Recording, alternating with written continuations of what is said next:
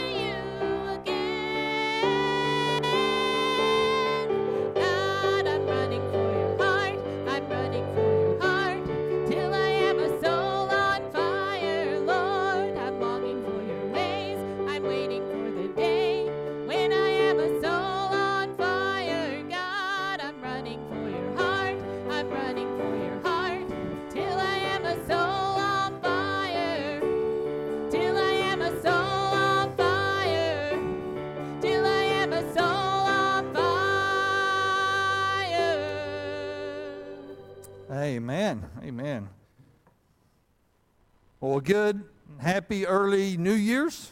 And uh, I think that's actually tonight, is it not? It's the day the 31st? All right.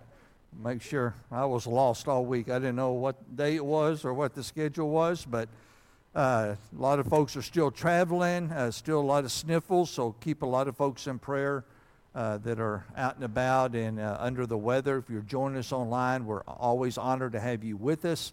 Just let us know you're there. Richard's standing by to be a blessing. Uh, big thing is, bottom right-hand corner on the screen, you'll see a prayer tab. We want to be praying for you. We want to be a blessing. And uh, I assure you, it's private, it's secure, it only goes to one source, so it's not shared or displayed. But let us know how we can be praying. Any questions, Richard can get those answered for you. But thank you for joining us this morning.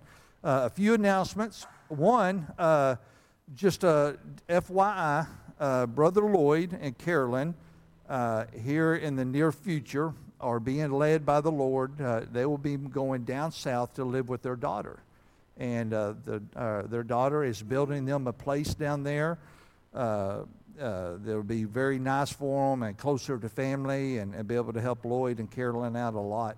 We're going to miss them, to say the least, but I know that the Lord is going to continue to use our brother down there, and there's going to be folks that he encounters down there that need to hear the same gospel. Amen?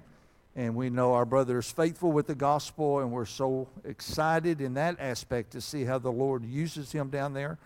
But far as uh, physically missing him, we are, but he will always just be a phone call away. And I know he'll keep us up to date and abreast of what the Lord's doing down there uh, in South Texas. So we pray for them and excited for them. With that in mind, if you have not been to Lloyd's Place, Uh, the Lord has blessed him greatly uh, where he has put him all these years. But Lloyd has a plethora, is the word, a lot of stuff that he has accumulated that could be a blessing to a lot of us, men and women.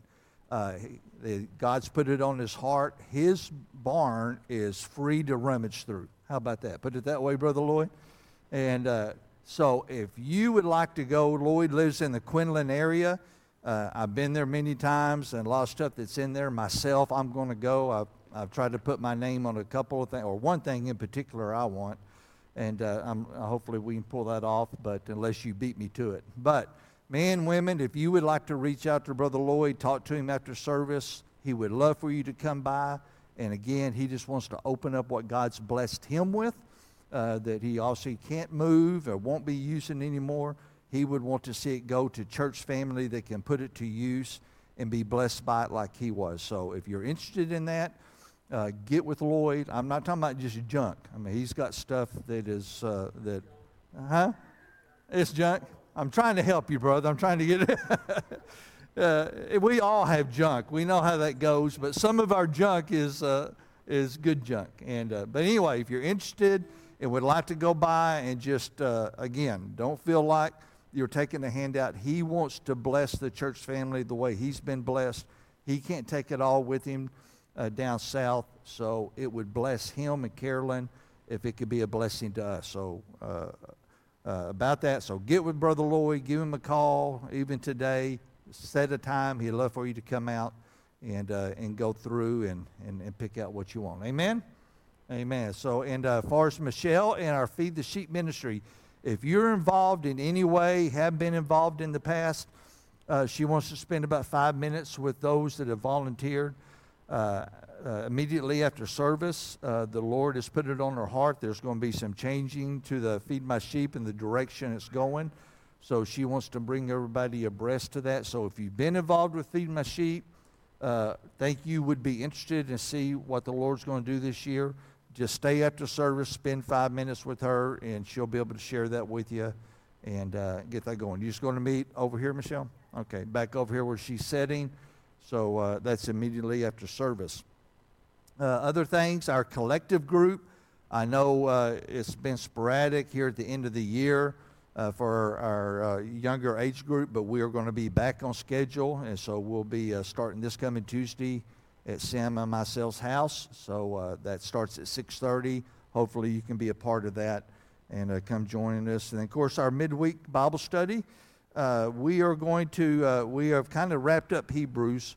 Uh, I'm still praying about directive. We're also praying about uh, here soon. We'll be breaking back out into men's and women's group studies like we did for the eight weeks during the middle of next year. So we're we're we're looking at that. And then, far as the first of the year, I'm very excited. Starting next Sunday, we are going to open up the book of James, and we're going to start a series in the book of James. Uh, James is one of my favorite books. Uh, so much truth is packed in there. So we are going to walk through for a few weeks to start the year uh, and through James and really uh, break that down and find the truths hidden within there as we kick off this new year. So look forward to that. That'll be starting next Sunday. And then church cleaning will be January the 6th at 9 o'clock. Uh, please come be a part of that. We need to get all this Christmas stuff down and packed back up. We could use your help for that. Uh, and not to mention just get the church clean. So if you can be here the 6th at 9 o'clock and donate an hour of your time, it'll be a tremendous blessing and we can get everything back in order and ready for the new year. Amen? All right. I think that's it. Gentlemen, if I can have the men come forward and we'll pray over service this morning.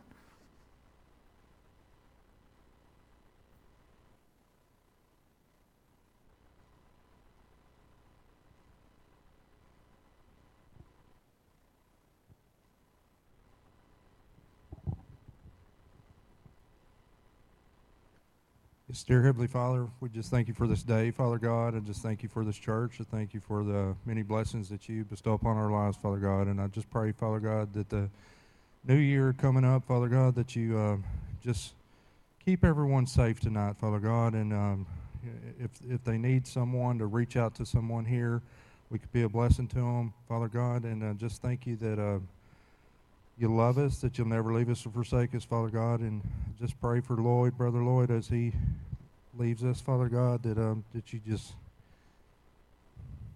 you bless him and um, his wife, Father God, and thank you for um, Brother Todd and just everything that this church does, Father God. And I just pray for everyone that's not here today, Father God. You bring them back safe next week, and I just thank you for um, this offering, Father God, and let it uh, be a blessing to this uh, community and to continue to follow through. Uh, I just thank you for all these things in Jesus' name. Amen.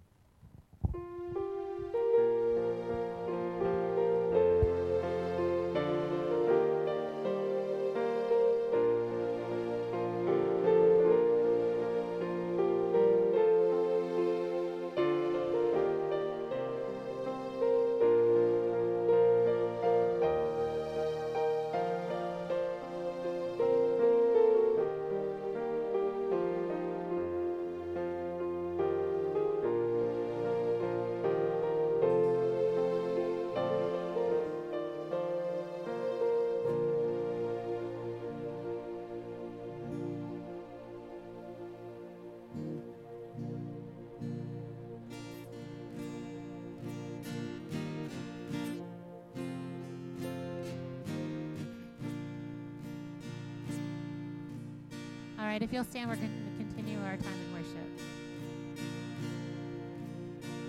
In Christ alone,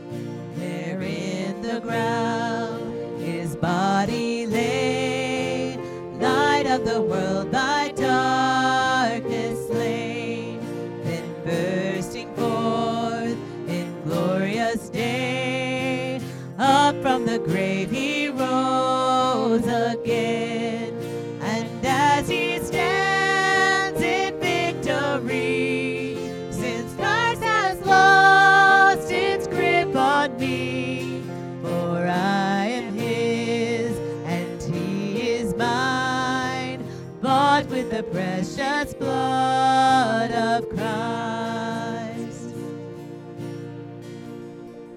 No guilt in life, no fear in death. This is the power of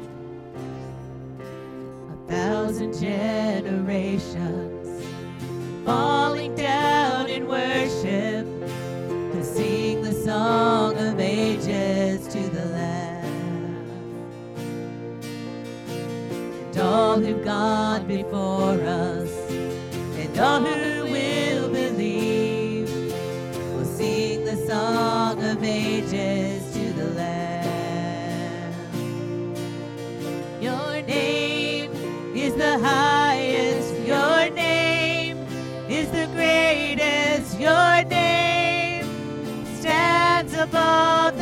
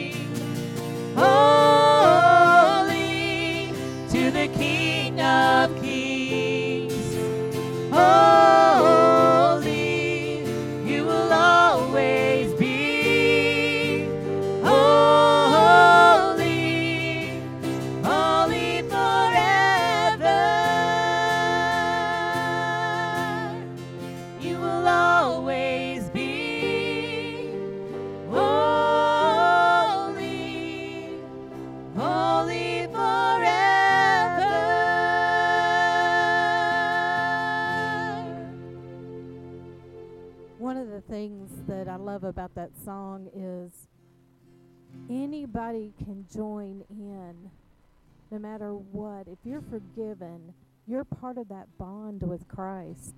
So when we look at coming into the new year, are you going into the new year with Him or with just you? And I can tell you, I've made all the mistakes. I have the t shirt, I have the travel mug on going into things with just Deb and it doesn't work for me. And I will still do it in 2024 and I will try not to but the thing is it's me doing all that. When I say Holy Spirit help me not to. Holy Spirit lead me. I don't go into Deb so much. So if you know him and you're going into 2024 with him let's think about being in that attitude of letting the Holy Spirit guide. It's got to the point now where I say, Lord, I don't even have the vision for this. this looks like a disaster. I can't fix it. I've tried. It's yours. I submit it. Just use your imagination, because He says He will in Ephesians three twenty. So let's just come and talk to Him. Let Him use His imagination for your 2024. Let Him start that clock for you, and let Him tick off the minutes. Let's come to prayer.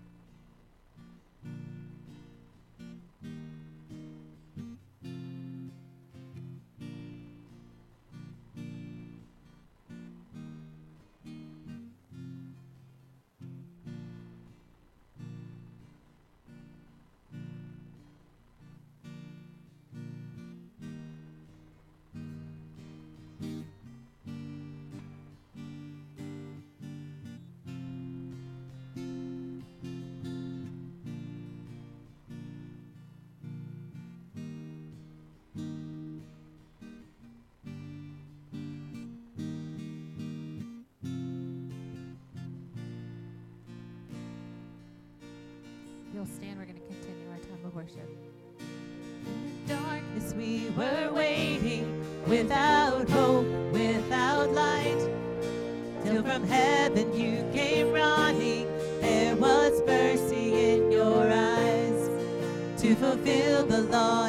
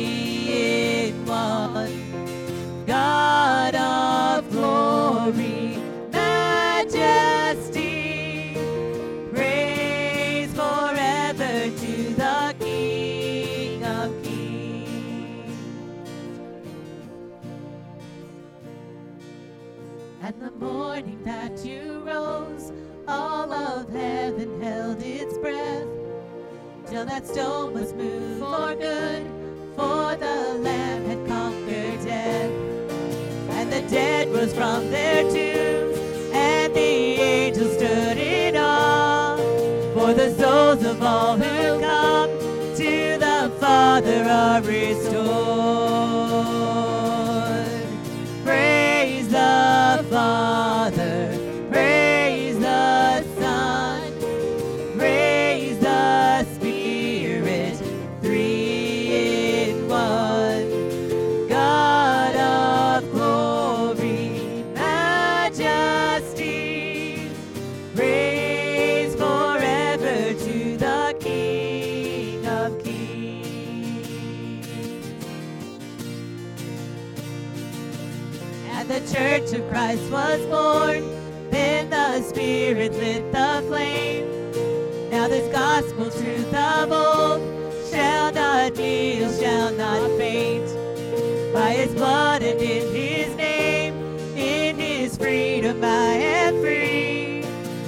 love of Jesus Christ, who has resurrected me. Praise the Father.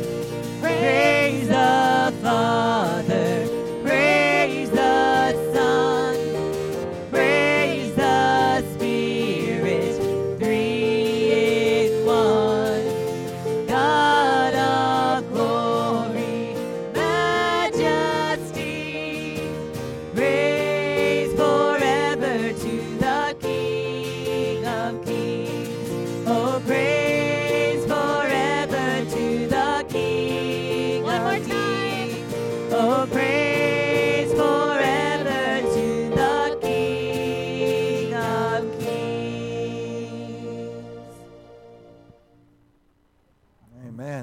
you, guys.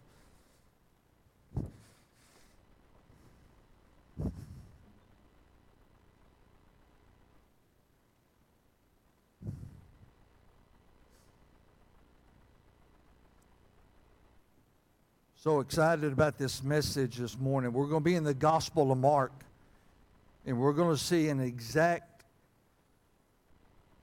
comparison of Scripture through Mark and Matthew and Luke, and it's a truth we have to grasp. And I will preface it, it may not be a truth that we want to grasp, but it's imperative that we do. It's so important that we understand what the scriptures reveal to us. You may or may not have seen it before. I would think for the most part it's something that uh, we don't grasp as believers as we look around. But here in the Gospel of Mark this morning, there's a fascinating passage. I mean, it, is just so intriguing to me personally. And it's crazy to hear our Lord and Savior's response. I mean, the way we often hear and, and, and discern the scriptures, when we hear this passage, when we hear what Jesus himself says in our human way, in our flesh, kind of what Wayne was talking about this morning, a great truth in Sunday school about avoiding temptation and but anyway looking at john the baptist but in that flesh how we often respond when we hear what we're going to hear this morning. And uh, so uh, let's turn to the to the gospel of mark. First verse i want to look at uh, and just set a foundation. Here comes in mark chapter 3 verse 9 notice what it says here and as he told his disciples to have a boat ready for him because of the crowd lest they crush him. Now, this morning I'm going to be reading out the ESV. Mark will be posting the English Standard Version. And uh, uh, we, we don't need to really get into much of the, uh, or any of the Greek or Hebrew. The scriptures are straightforward this morning. So, for ease of read, to make sure we're catching a clear context, it'll be in the ESV. But he says here, least they crush him.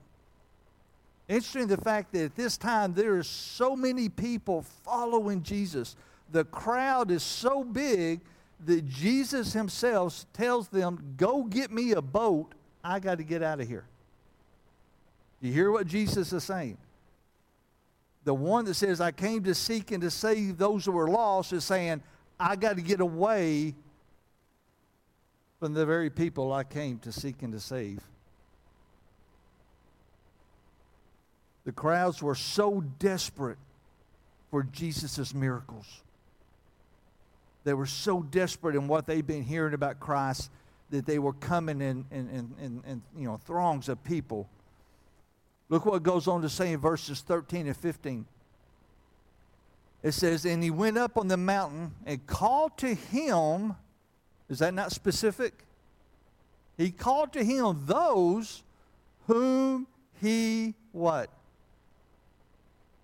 I thought Jesus wasn't a respecter of person. and he's not. I'm just making you think. and he called to him those he desired, and they came to him. And he appointed 12, whom he also named apostles. Apostles, a Greek word, means those that have been with Christ. Be careful when somebody puts a title on the name, Apostle Todd or no. That means those that have been, have walked with Christ. There's only been 12 apostles, bar none. Anyway, so I just don't know why I threw that in there, just FYI so that they might be with him and he might send them out to preach and have authority to cast out demons. So here in Mark's recording, we see that Jesus appoints his 12 disciples right at the start of his ministry. And, and it's, it, it wasn't, understand this, that as we realize this and we understand what Jesus is already deliberately doing, the very start of his ministry, He's called his 12 disciples, and he's about to get what we're going to talk about this morning, get into the very first parable he ever spoke. And it's a parable of, of the sower. But before he does that, he leaves the crowd, says, Get me out of here. They're, they're, they're literally just clinging to me, holding on to me. That they're going to crush us. Get me out of here so I can speak this parable. At the very start of his ministry. Catch this. At the very start of his ministry, he starts with a parable. As we walk through Mark and you continue, you'll begin to realize what Jesus' whole focus was. And this is what we must catch this morning. It was not, it was not to convince the crowds of who he was. He didn't even try. Jesus had compassion for those that were in need. He knew their needs. His heart broke for them. But Jesus, at this moment, was about the 12 that he chose. So much so that he left the crowd to be with 12. And yet, it was the most masterful plan that man has ever seen. The most masterful plan. Let me pray this morning and we'll break this down. Father, thank you for this morning, this opportunity that we can walk through your word, that we can gather the truths that are so pertinent as this morning. And we understand that this is about your kingdom and not our kingdom. We must grasp this purpose, guide us, direct us through your spirit, anoint the word that is spoken in Christ's name. Amen. I asked Mark to show a video here. This is a video of the Sea of Galilee. This would be the backdrop to Jesus when he's speaking to the disciples and the crowd of people. The, the, this is where Jesus first came on the scene. And I wanted to show this video because it's so illustrative of the parable of the sower. And in that parable we're familiar with, it talks about that, that, the, that the Word of God, the seed, is illustrated. The seed, the Word of God, is going to be cast upon three different type of soils. One is going to be a rocky soil that you see here. And that rocky soil and the hard soil, it, it will bring forth a crop. It will spring up, but as we know, it has no roots. And it says when temptation and trials come, it, it's going to fall and wither. It's not going to withstand life per se. But what does sustain life and what does grow is you notice at the Sea of Galilee, you see the fertile fields. And the Sea of Galilee, because of the abundance, the Sea of Galilee was critical to the sustaining life of the people of Israel. It's where they, the, all the fishery, you know, came, fishery, made up a word, where, where the fishermen made their living and people lived off of it in the fertile fields. But notice which one is fertile. Is it the one that's closest to the sea or the one that's the farthest from the sea? Closer. The fertile ground was as close to the water, the water being indicative of the Spirit and the Word of God. And so I just wanted to show that video and just kind of give us a glimpse of what we see here. But this is what's so fascinating because Jesus again starts teaching with the parable and he describes exactly with what he was dealing with in this vision we saw. This parable is to paint a picture for the folks to understand that Jesus was well aware of what he was dealing with. Obviously, he's God. So let's read Mark chapter 4. I'm not, not going to ask you to read with me. I'm going to read verses 1 through 9. Uh, should be on the screen for us again, uh, be in the ESV. But let me read it for us. It says, And he began to teach by the sea, and a very large crowd gathered about him, so that he got into the boat and set it out onto the sea, and the whole crowd was beside the sea on the land. And he was teaching them many things in parables. So eh, this goes beyond just the parable of the sower. That's the one that's revealed to us. Jesus is teaching, but he's teaching in parables. And in his teaching, he said to them, Listen, behold, a sower went out to sow. And, and as he sowed, some fell along the path, and the birds came and devoured it. Others fell on the rocky ground where it did not have much soil and immediately sprang up, since it had no depth of soil. And when the sun rose, it was scorched, and since it had no root, it withered away. Other seed fell among the thorns, and the thorns grew up, choked it out, and it yielded no grain. And other seeds fell into good soil and produced grain, growing up and increasing and yielding thirtyfold, sixtyfold, and a hundredfold. And he said, Here it is, He who has ears to hear, let Everybody here? Let him hear. Matthew reveals the purpose of the parables. Even so does Luke, and so does Mark. The first truth revealed, and not everyone gets it. Don't know if you've ever noticed this, but he had just chosen his 12 disciples and with them amongst the throngs of people. And during this, he's explaining the parable of the soul, the hard ground, the rocky ground, the fertile ground, how it produces the multitudes. But catch this right after he had spoken that parable to everybody, to everybody, he takes the 12 disciples away. And he explains the meaning of the parable to them. Notice here in Matthew, uh, where is it? Verses 11 through 12. Catches, and he said unto them, To you has been given what? The secret of the kingdom of God. But of those outside, everything is in parables. What's those first two words? So that. This is Jesus talking to his disciples, not the multitude, to the 12 he chose purposely, not randomly. Jesus didn't say, hey, anybody interested in being a disciple, what I'm going to call an apostle? If you're interested, raise your hand. No, Jesus chose his 12 disciples. And this is who he's talking to, so that they may indeed see but not perceive, and may indeed hear but not understand, lest they should turn and be forgiven. We got to catch this this morning. Again, both Mark chapter 3, Matthew 13, which we read, verses 1 through 9, and even in Luke 11, the same parable is heard and spoken of, and the explanation is only heard of the 12. They hear it, Jesus says, but they're not going to understand it. Meaning, Catch this, this is what we may not like. Jesus intentionally spoke in parables so what for those that would not grasp it. On purpose.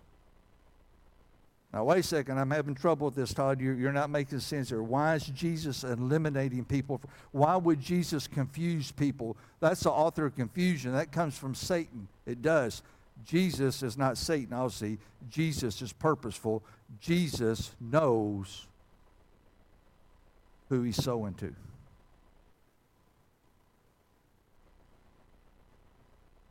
I, I hate to use it. I'll use myself as an illustration of this purpose. As a football coach, I get accused and get my, find myself in meetings starting from a player that gets to parents and say, well, my son doesn't think that you're giving them a fair chance and blah, blah, blah, and, and don't spend as much time with them or invest in them like so and so. And I tell them, well, got to be honest with you, your son, when they're here, they're not fully engaged. When they're here, they're not doing or appear to have an interest in what I'm asking them to do. The individual or individuals they're accusing me of as showing favoritism are those that are going above and beyond and have a desire to be the best they can be. If that makes sense. As a football coach, and I, I apologize for this analogy, my football, as a football coach, catch this, my job is not to instill in your son a love for football. Did you catch that? I was not hired in 14 years of coaching, I was never hired to instill a love for football in a young man. I was hired to take a young man that loves football and be the best player he can be. Do you catch that? I know that's a secular analogy. I hate using myself, but I think that hits the nail on the head. I'm going to go ahead and give you the truth right here. We, we may end service after this. Jesus did not come to make us fall in love with him or convince us that we should. Or I'll put it this way Jesus did not come to make us the best Christian he wants us to be. Jesus came to invest in those that want to be the best Christian they can be. i.e., he spoke in parables that they did not understand. And he took the 12 aside that he knew their heart. He knew they wanted to be disciples. He knew they wanted to be transformed. He knew he would get a hundredfold out of the disciples. And he took them aside and planted the seed in their fertile hearts. Yeah, I hope we're catching this. We may not like it, but that's the truth. That's what it's so that they would understand. Jesus got a hundredfold out of the disciples. Jesus knew he would get a hundredfold out of the disciples. And that's why Jesus intently, for three years, invested in the 12, not in the throngs of people. Those that are only seeking miracles, Jesus says, I'm casting my seed in rocky soil. They'll grasp it for a little bit, but when the times come, the sun will scorch it and it'll wither away. Even some will just be like casting it on this slab floor. The birds will just come and eat it. Our Lord and Savior intently chose, knowing whose heart was fertile, who he was going to invest in. It does not mean that you, this isn't something like Calvinism. This isn't the tulip. This isn't some are chosen, some are not. No, at any time, at any time, we can be poured into by God when we're ready and we choose to be poured in by God. When we make sure our heart is fertile. When we make sure the soil is ripe to produce 30, 60, or 100 fold. Don't leave here thinking, I just can't believe Todd told us that God, Jesus loves others more than me and Jesus is never going to do anything with me. No. No, no, no, no. I think we miss as Christians. We come and say, Here I am, Jesus, make me a good Christian. Jesus didn't come to make us a good Christian, He came so we could be a good Christian.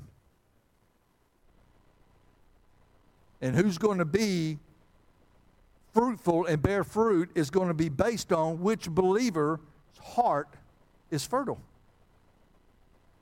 If not, I can sit up here every day. We can have church seven days a week. If your heart's like this slab or it's just on uh, rocky places, it doesn't matter how much of the Word of God you hear. It won't matter.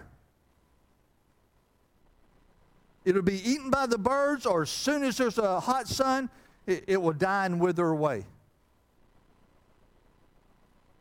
It's the hearts that are fertile.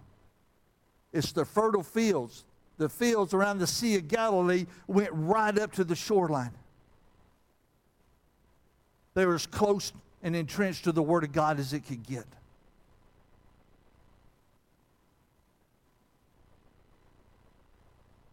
It's like a farmer.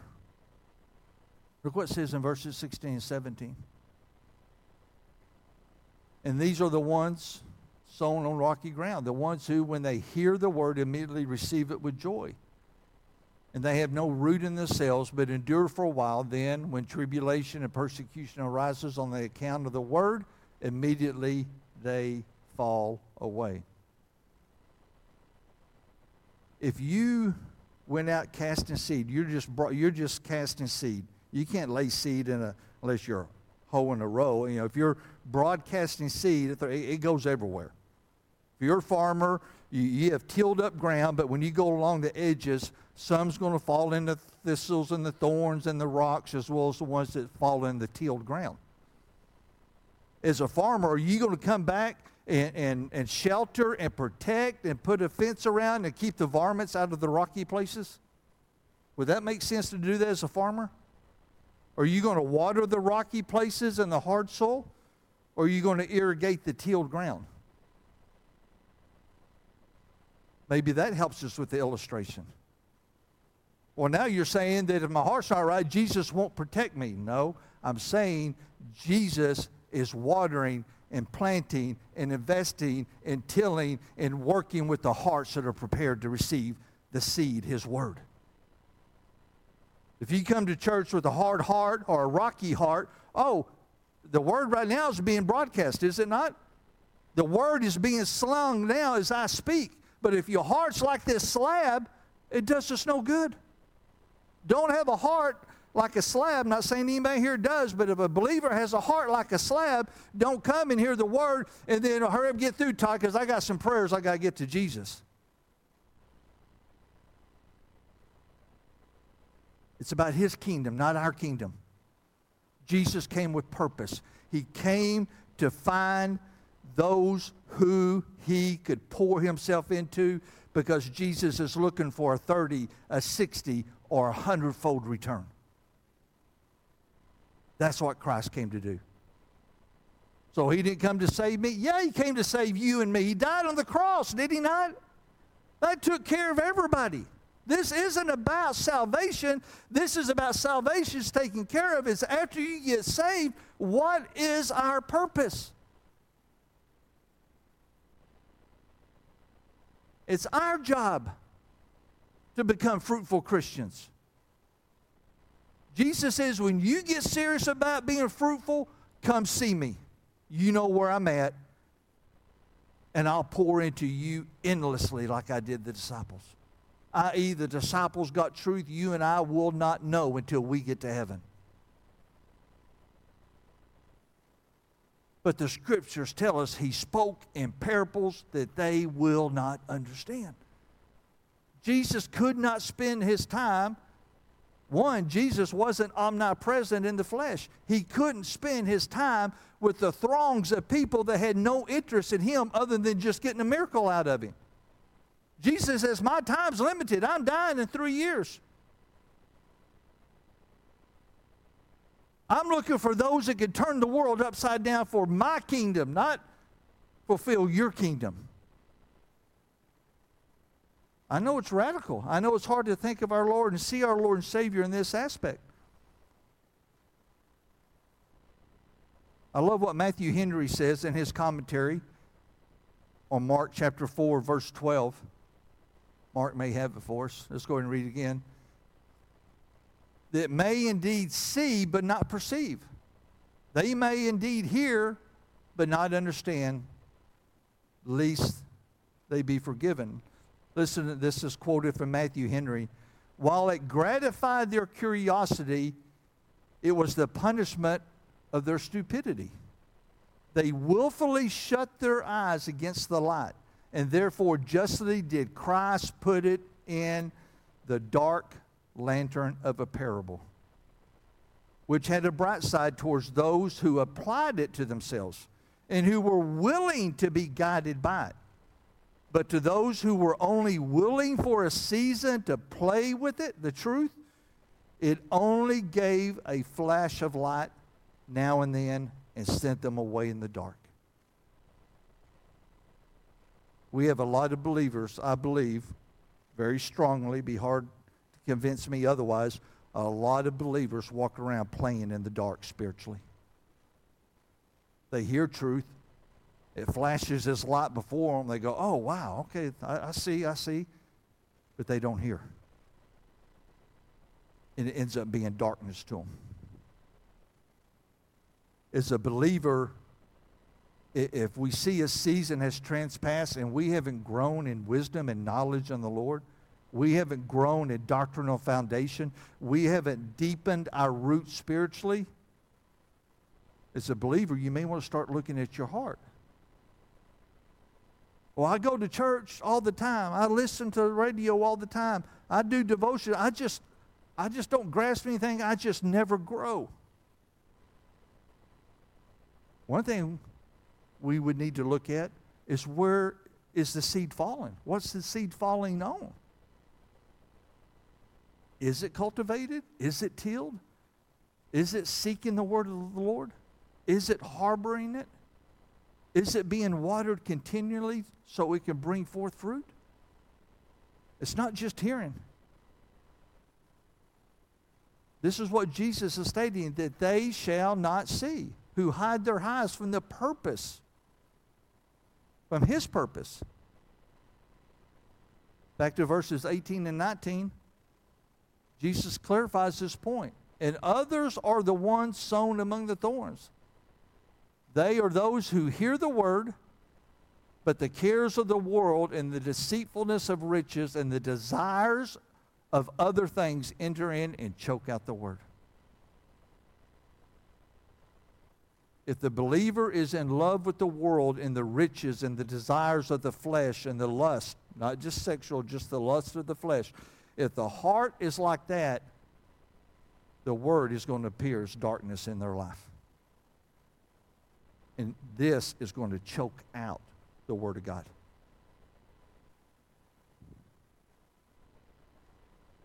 Jesus made the point over and over and over again, clearly. You look at Luke 17, he says, Hey, look, you want to follow me? You got to give up on this world. If you want to follow me, you need to give up on this world. If you want to be serious about following me, if you want to seek my kingdom and not this temporal kingdom, Luke 17 makes it clear. You know, hate your mother, hate your father, your brothers and sisters. Pick up your cross and follow me. Jesus is, is telling us, I didn't come just to bring a bunch of miracles with me. Yes, he is a miracle worker. Yes, he will work miracles in his time, in his way, and in his purpose. God is the definer of miracles, not us. But his purpose wasn't just to bring a bunch of miracles for us. That wasn't the purpose. Jesus is looking to see where and in who he can cast the seed. Where the heart is fertile soil, where dark truths can be seen, understood, and cherished, and bring forth the fruit that he's calling us to.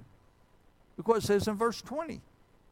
What are you talking about? But those that were sown of the good soul, of the excuse me, sown on the good soul, are the ones who hear the word, accept it, bear fruit 30, 60, and 100 fold. This was Jesus' focus. His focus was on rich, fertile soil that he knew would bring forth increase. That's why he purposefully and intently chose the 12 disciples. He knew who he chose. He knew he had. He knew who would bring forth a hundredfold. We may not like it, but this does. It, it does not illustrate Jesus. Oh, I'll put it this way: if we just want Jesus to be a safety net, if we see Jesus as just our, our, you know, our backup, just to protect us when we're in need and trouble, or have wants, then the parables, i.e., the Word of God, is going to be in darkness to us. It's not going to unfold. The power of it is not going to resonate in our life. It's not going to bring forth abundance. Jesus tells us, his own words tells us that they will not. But for those who seek after Jesus, keep their hearts cultivated, through the richness of his word, make their heart fertile, then Jesus, like the disciples, will pour into that spirit endlessly. The word of God will just unveil itself. What was dark will now become light. What was unfruitful will now bring forth fruit that others can partake of. I'm afraid we miss the clarity of Jesus' kingdom. We're so infatuated with crowds, with attention, with personal possessions, with personal goals. I mean, it, it, blows my mind that we live in the world now that we have made profitable careers out of social media influencers. I, I still can't even grasp how that works. And yet there are individuals that are millionaires. Is what I mean, I, I know what a social influencer is, but how we've gotten to a point that this is a career that is pursued by people.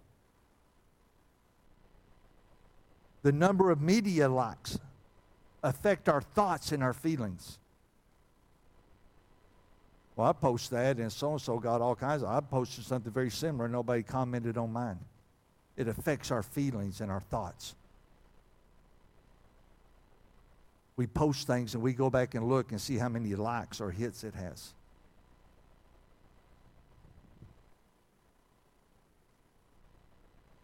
Jesus is telling us that he is focused on seed bearers with fertile hearts to plant himself in, those that are committed. Jesus knows what we don't often acknowledge. Does his kingdom resonate in our life? Look at verses 30 and 32 of Mark 4. And he said, being Jesus, with what can we compare the kingdom of God?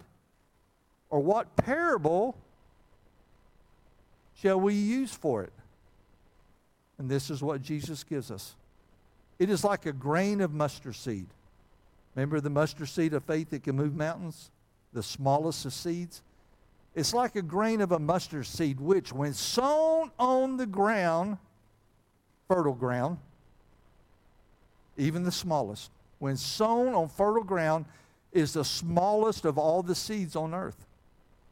Yet, when it is sown, it grows up and becomes larger than all the garden plants and puts out large branches so that the birds of the air can make nest in its shade. That's the parable that Jesus answered about the sower at the end of Mark chapter 40. He said, This is what's about. It's about preparing your heart, having your heart cultivated and prepared for my word. Let me plant just the smallest of seed known to man in it, but it will become the largest plant in the garden. So large that its branches will put out shade that the birds, i.e., the souls of man in need of rest, come to me that are heavy laden and burdened that'll put forth branches and shades that the birds can come and nest and shelter themselves. Does our ministry, does our walk put forth branches that others can find shelter in? Hope, shade, rest, peace, strength, encouragement, hope, if I didn't already say that.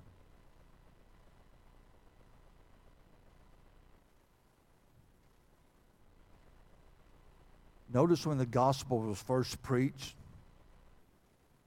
it was first preached by very few people, people of no account. Talked about this morning in Sunday school. Started with John the Baptist in the New Testament. A nobody. A nobody. Had no place to lay his head. Unkept. Crude clothes. He stunk. He ate off the land but yet he was a voice crying in that wilderness.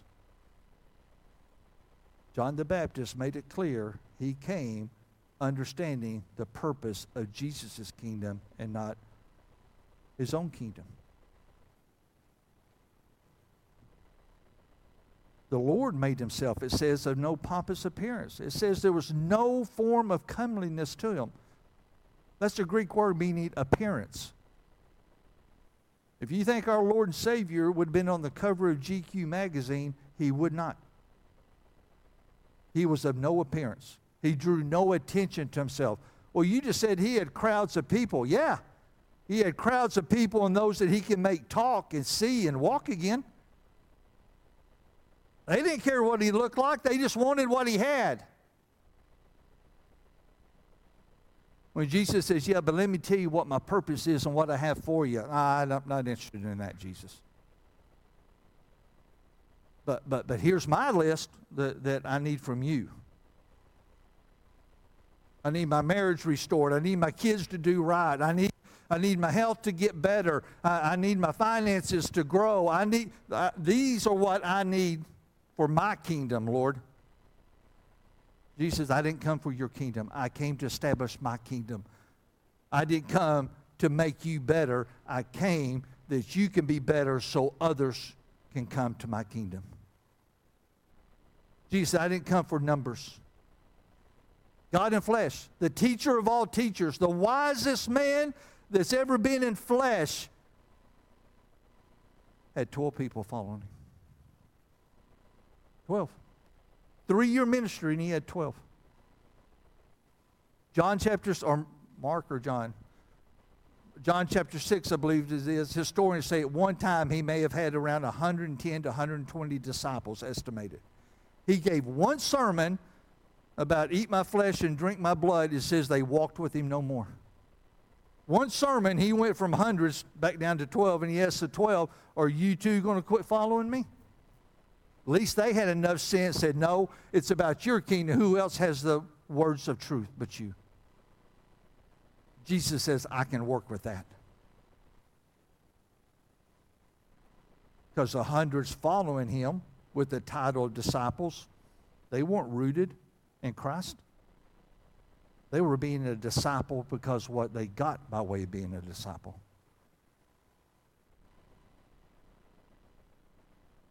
The Lord Himself did not turn this world upside down. The 12 disciples turned the world upside down.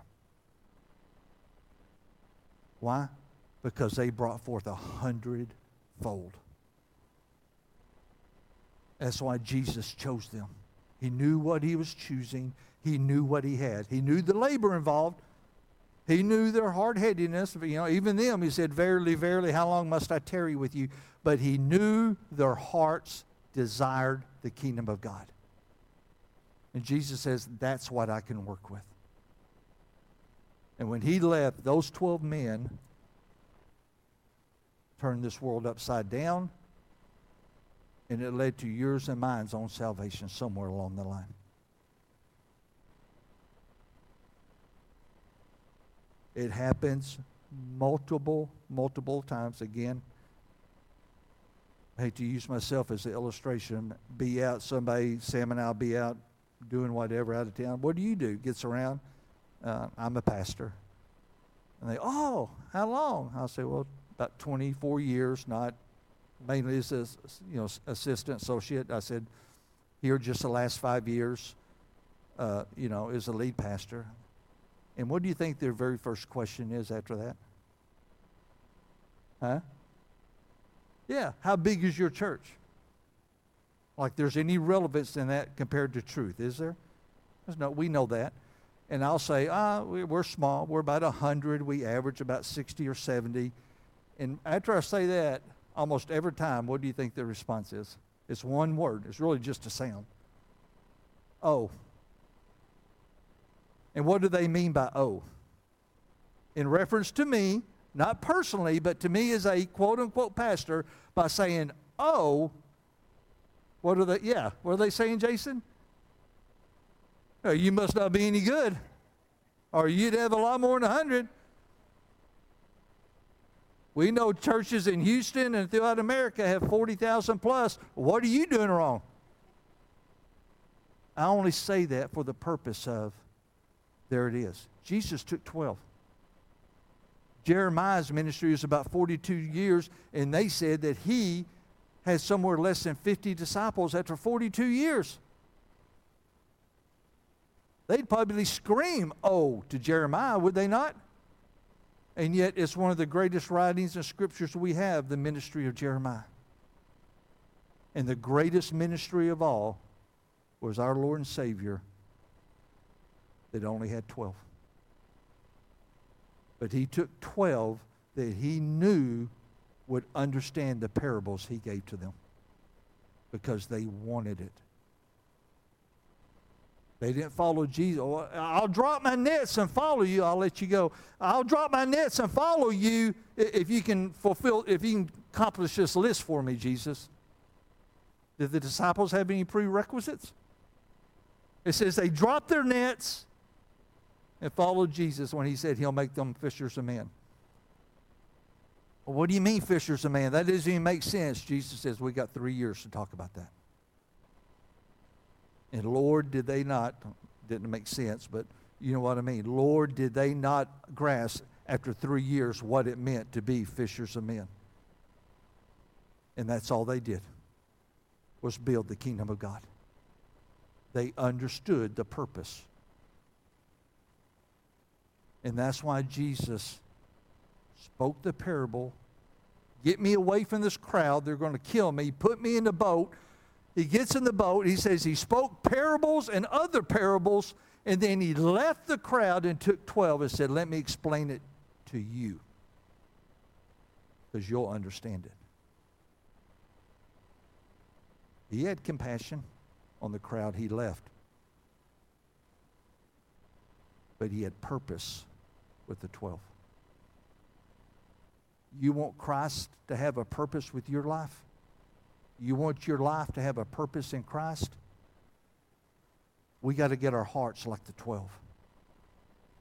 And we'll find more purpose, and more growth, and more hope, and more truth will be revealed to us than we've ever grasped in our lives, the more we're focused on His kingdom and not our kingdom.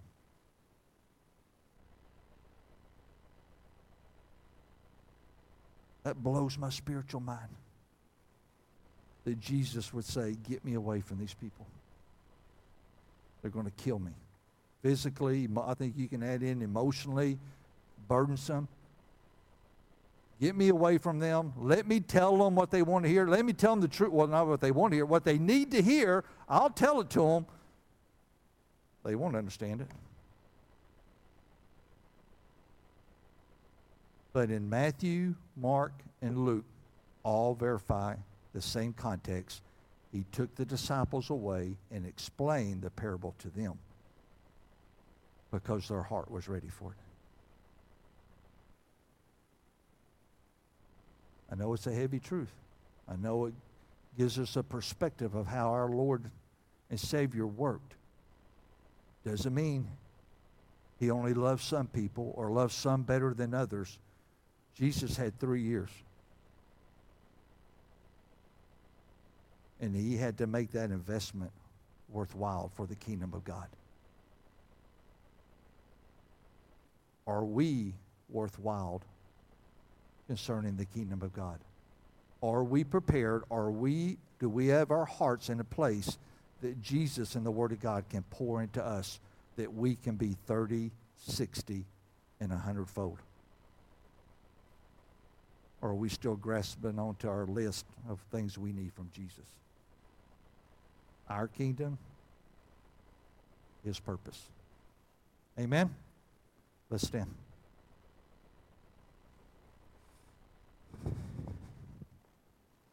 Father, we thank you for this morning. We thank you for the, the truth of your word within the parable itself. It shouldn't be confusing to us that Jesus started with the parable, started his ministry with a parable that the majority of the people did not even catch, didn't even understand it. Father, we got to understand that we got to grasp your kingdom, your purpose. It's not about us. It's not what we're trying to obtain. But if we want to be your disciples, if we want to bring forth fruit like the 12 disciples, if we want to put forth branches that offer hope to those around us, then Jesus, you made it completely clear our heart has to stay fertile. It has to stay prepared to receive your word.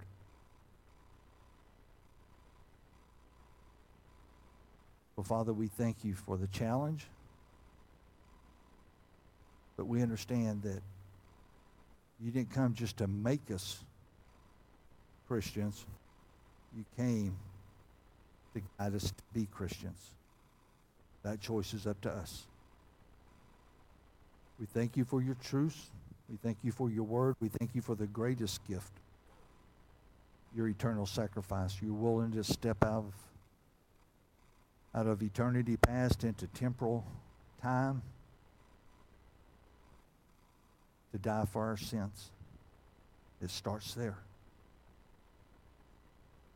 As the music plays, as the Lord leads you,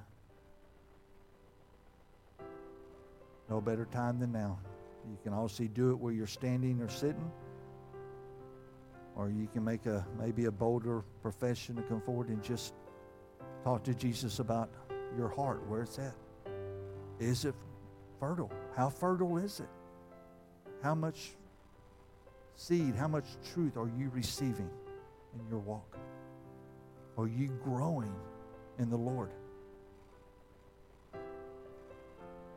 Not everybody will bring forth a hundredfold, or 60, or 30.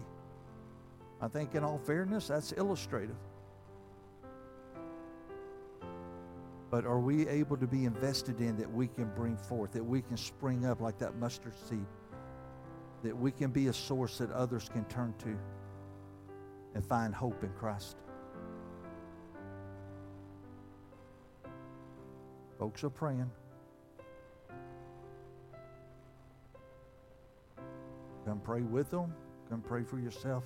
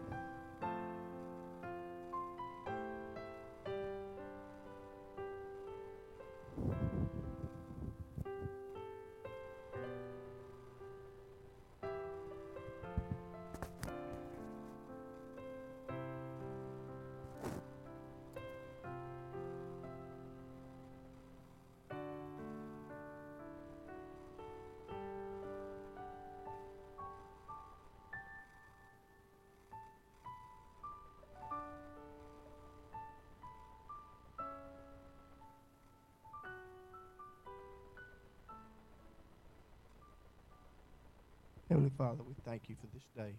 Thank you for the opportunity, Father, that you give us each and every time we come to this.